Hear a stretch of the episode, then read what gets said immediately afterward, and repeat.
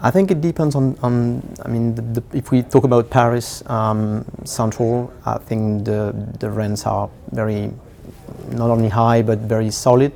And the take-up has been very high over the last uh, month and even years. Uh, the, the, vacancy rate is very low, so there's no real reason um, to anticipate a, um, a reduction in the, in the rent levels. And the yields are, of course, matching that tendency. Um, they are reducing um, the, uh, for, for, the time being in Paris, uh, especially in central Paris. And I think it will continue due to the lack of good products and the, the amount of capital that is flowing to, to, to Paris.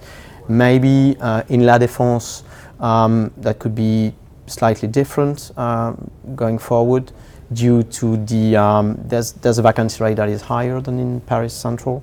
Uh, and we may have a bit of, not oversupply, but, but new developments are uh, clearly uh, coming um, and will, will bring to the market additional areas that will have to, to be taken up by new uh, um, um, tenants. So um, it depends again on, on, on what part of the market you talk about.